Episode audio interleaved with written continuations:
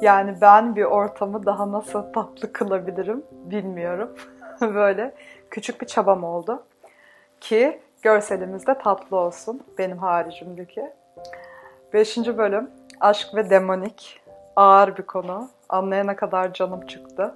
Yani tam olarak demoniyi Eros'tan nasıl ayıracağımızı şimdi hep beraber göreceğiz. Yine bayağı hazırlıklıyız. İki sayfa. Ve tabii ki şeyi sonrasında kullanacağım cover'ı. Kitabı hatırlatayım yine. Aşk ve İrade. Geldik hep beraber 167. sayfaya kadar. Bundan sonra bir o kadar daha var. Sonra tamam. Şimdi demonik denen şey yine Platon'un şöleninde geçiyor. Bu kitap, öbür o şölen kitabı, bu kitapla çok alakalı bir kitap. Okumak isterseniz eğer ikisini beraber eş zamanlı okuyabilirsiniz. Orada Diotima diyor ki, yine yemekteki elemanlardan biri, Eros da bir demondur diyor. Demonumuzu yatsımak, Eros'umuzu iyi diş etmektir diyor. Yani demonik mesela bugün günümüzde ne çağrıştırıyor? Bana daha şamanik bir şey çağrıştırıyor. Bu ayahuasca yapanların gördükleri olaylar, durumlar falan hep demonik, demonlarla yüzleşme. Yani daha bilinç dışına aslında tekabül eden bir durum var ama içimizde de barındırdığımız bir durum var. Zaten şimdi göreceğiz varlıkla ilişkili. Tamamen psikolojik asla değil.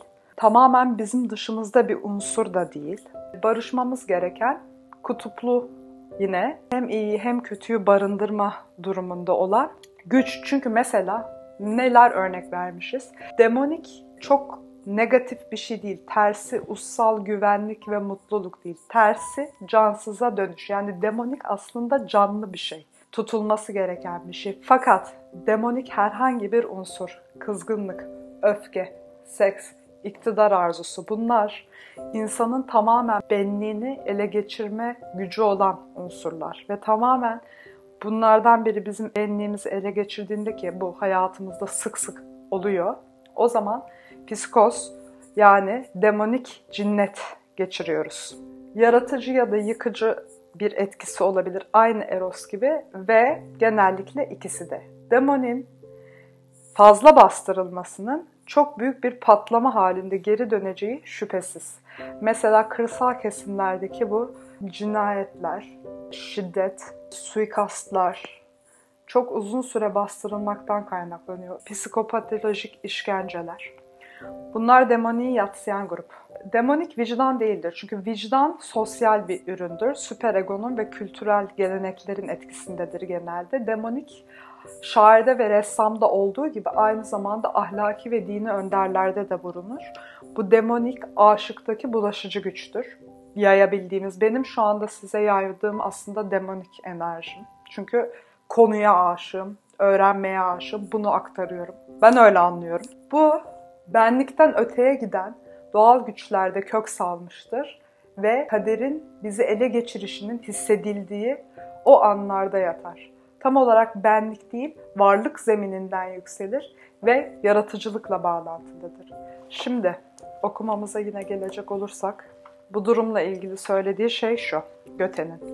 Demonik kişilerden yayılan büyük güçten bahsederken birleşmiş ahlaki güçlerin tümü onlara üstün gelemez ve savaşa çağrıldıklarında evrenin kendisi dışında hiçbir şeye yenilemezler.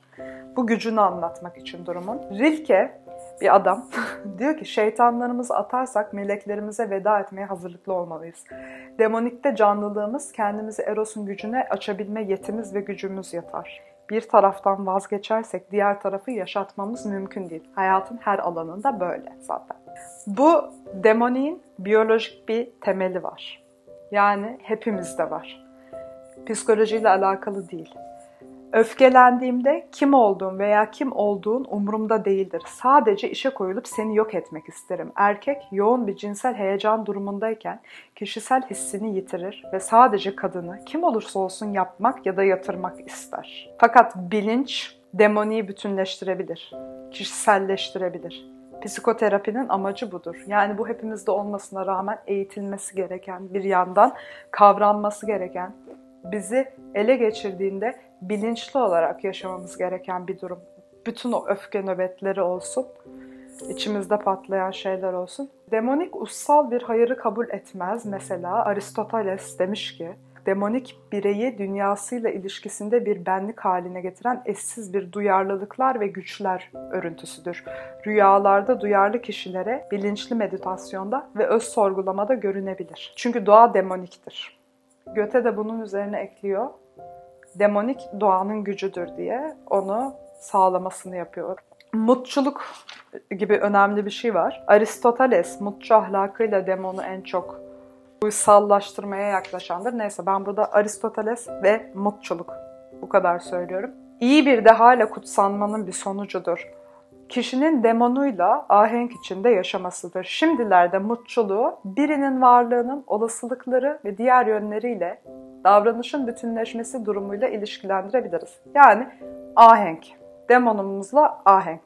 Hem kendi dışımızda hem de kişisel varlığımıza yönelmiş bir durum olmasından ötürü bunu öteki irade, diğer irade diye adlandırıyor. Demonik sanatçının günlük refakatçisidir ve esin kaynağıdır. 39'daki sanat tanımımıza bakacak olursak, sanat modern insanın demoniğinin parçası olan çirkin, zalim ve iğrenç yönlerinin gösterilmesine izin verecek tek yoldur. Burada mesela Guernica'yı örnek vermiş Picasso'nun biliyorsunuz İstanbul, İstanbul, İspanya köyünün bombalanmasını resmettiği çok meşhur bir resmi var. Orada bu demoniğini bir şekilde kısıtlamadan esere aktarabiliyor.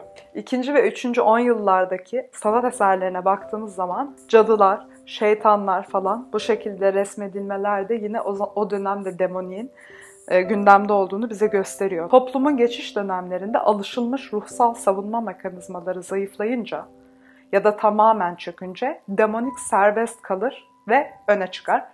Dönemimizde bekliyoruz dolayısıyla. Terime itirazlar bizde böyle bir yatsıma durumu var, kabullenmeme durumu var insanlarda. Bu simgelediği şeylerden dolayı. Mesela biz aşkımızın içindeyken şeyden hoşlanmıyoruz.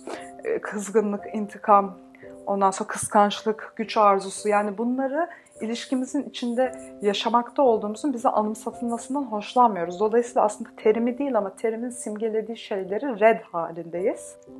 Bunların bastırılması sıkıntı yapıyor. Anthony Storr, yine bakın birinci bölümde de Anthony Storr demiştik. Gazetelerde veya tarih kitaplarında insanın insana yaptığı canavarlıkları okuduğumuzda dehşetle ilkirsek de her birimizin içinde cinayete, işkenceye ve savaşa götüren aynı vahşet dürtüleri taşıdığını aslında biliriz diyor.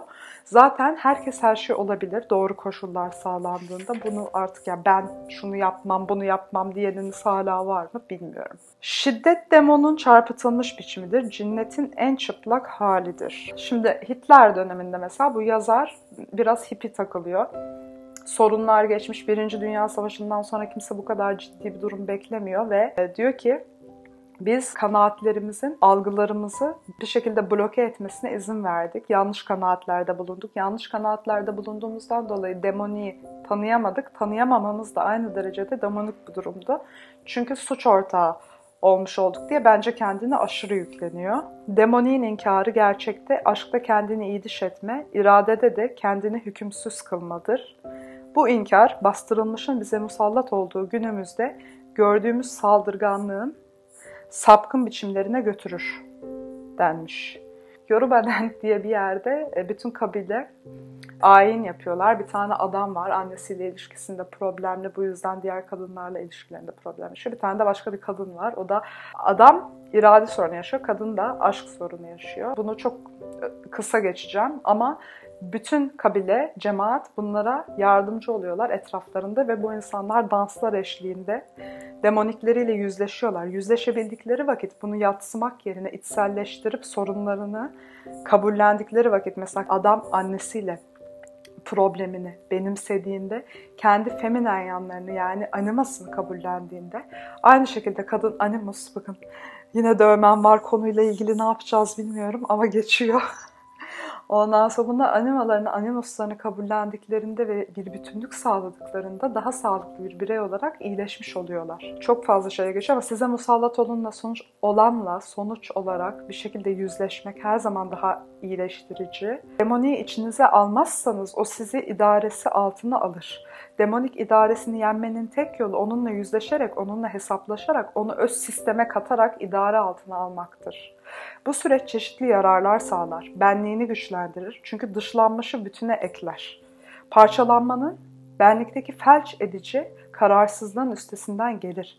Demoniyi yatsıyan insanın olağan savunmaları olan kendini üstün görmeyi ve soğuk ayrıklığı yıkarak kişiyi daha insan kılar. Yani şu anda bir kendini üstün görme sorununun global yaşandığının da farkındayız. Burada benliğimizdeki diğer gizli yeri mesela nasıl söylemiş? Jung'un benliğin yatsınan gölge yanının animamız, animusumuz yatsınan gölge tarafımız benliğimizin. Ona ulaştığımız zaman, biz bütünlüğümüzü sağladığımız zaman daha güçlü bir şey olarak geliyoruz. Tamamen nesnel olursa, bir dış unsur olursa biz batıla kayarız. Çünkü kaderle çok eşleştiriliyor bu demon olayı.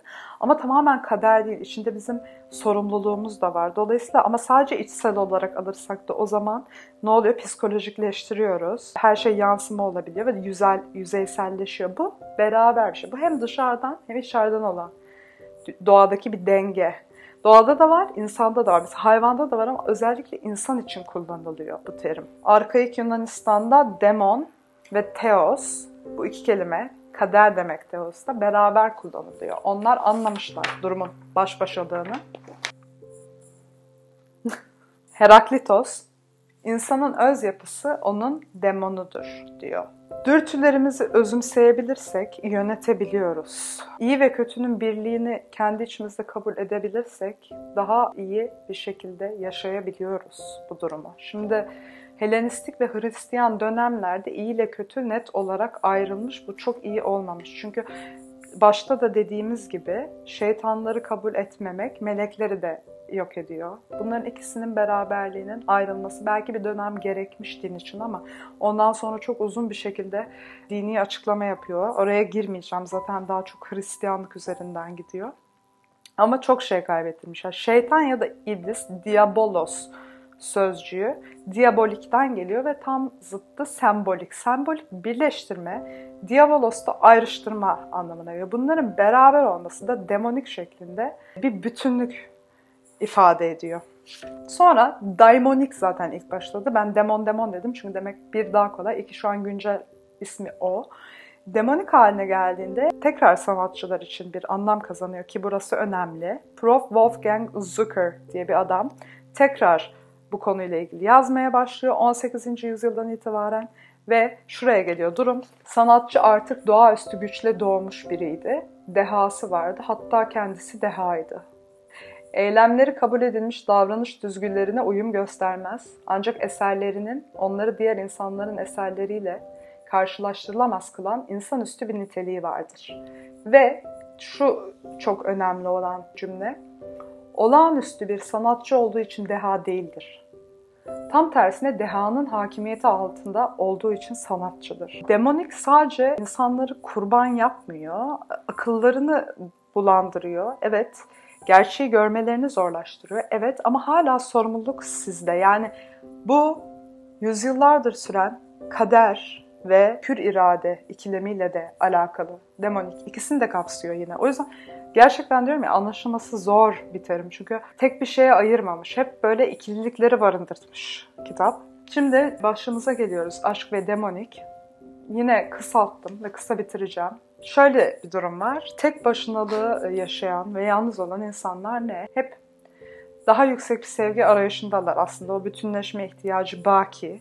Ve yalnızlığın üstesinden gelmenin yolunu hep sevgi yoluyla deniyoruz hepimiz. Otorenk, yine Otorenk çıkıyor piyasayı birinci bölümümüzdeki. Diyor ki, seksi kadınsı bir biçimde kibarlaştırmamız bizi o kadar keyfi ve ayrık yapar ki kadınlar işte buna geliyormuş. Biraz şeyden şikayet ediyorlarmış. Hani şiddetin ya da dominantlığın olmamasından. Çünkü bir yerde biraz hayvansal bir dürtü şeklinde arıyorsun yani ve uzun dönemde diyor ki adam böyle çok kadınsılaştırmak durumu, çok hani nezakete dökmek, alıp götürülmenin, kendinden geçmenin hayati ve temel zevkini kadından alıyor. Dolayısıyla o düşmanlık ve saldırganlık anının erkek için ne kadar anlamlıysa kadın için de o kadar hatta daha fazla zevkli olan yapıcı bir psikofiziksel işlevi vardır diyor ve bunu reddetmek, çok fazla durumu sakinleştirmek, aramak için yola çıktığımız şeyden yine bizi daha çok uzaklaştırıyor. Daha önce de böyle şey örnekler vermiştik.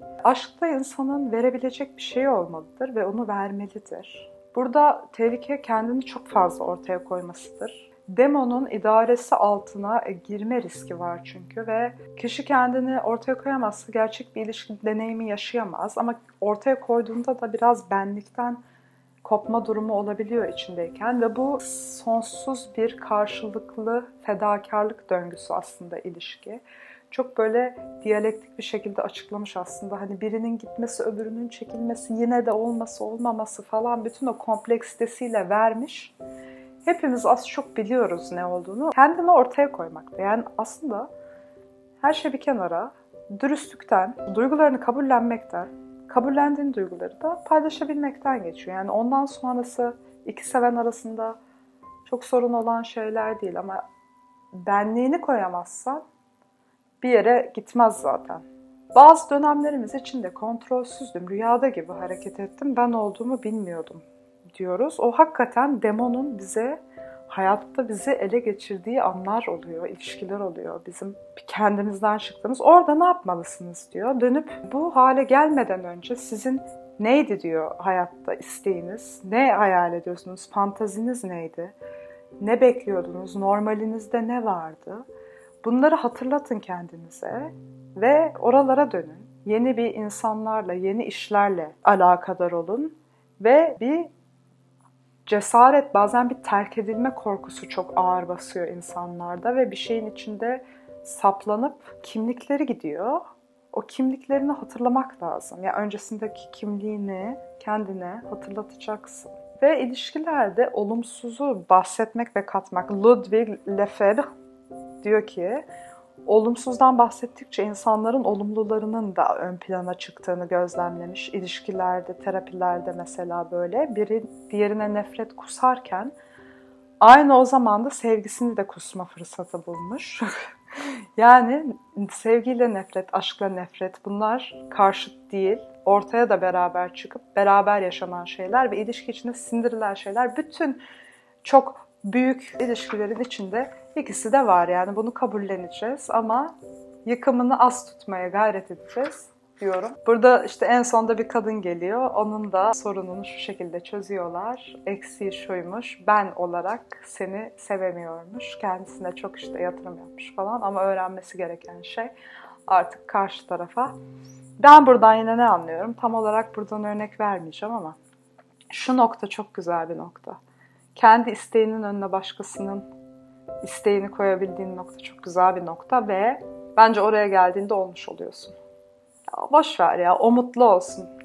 Tamam ben istemesem de falan diyebildiğinde, öyle bir perde ve şefkatten gelebildiğinde diyeyim. Affedebildiğinde, egonu törpüleyebildiğinde, full dürüst olabildiğinde sanırım oralarda olmuş oluyorsun.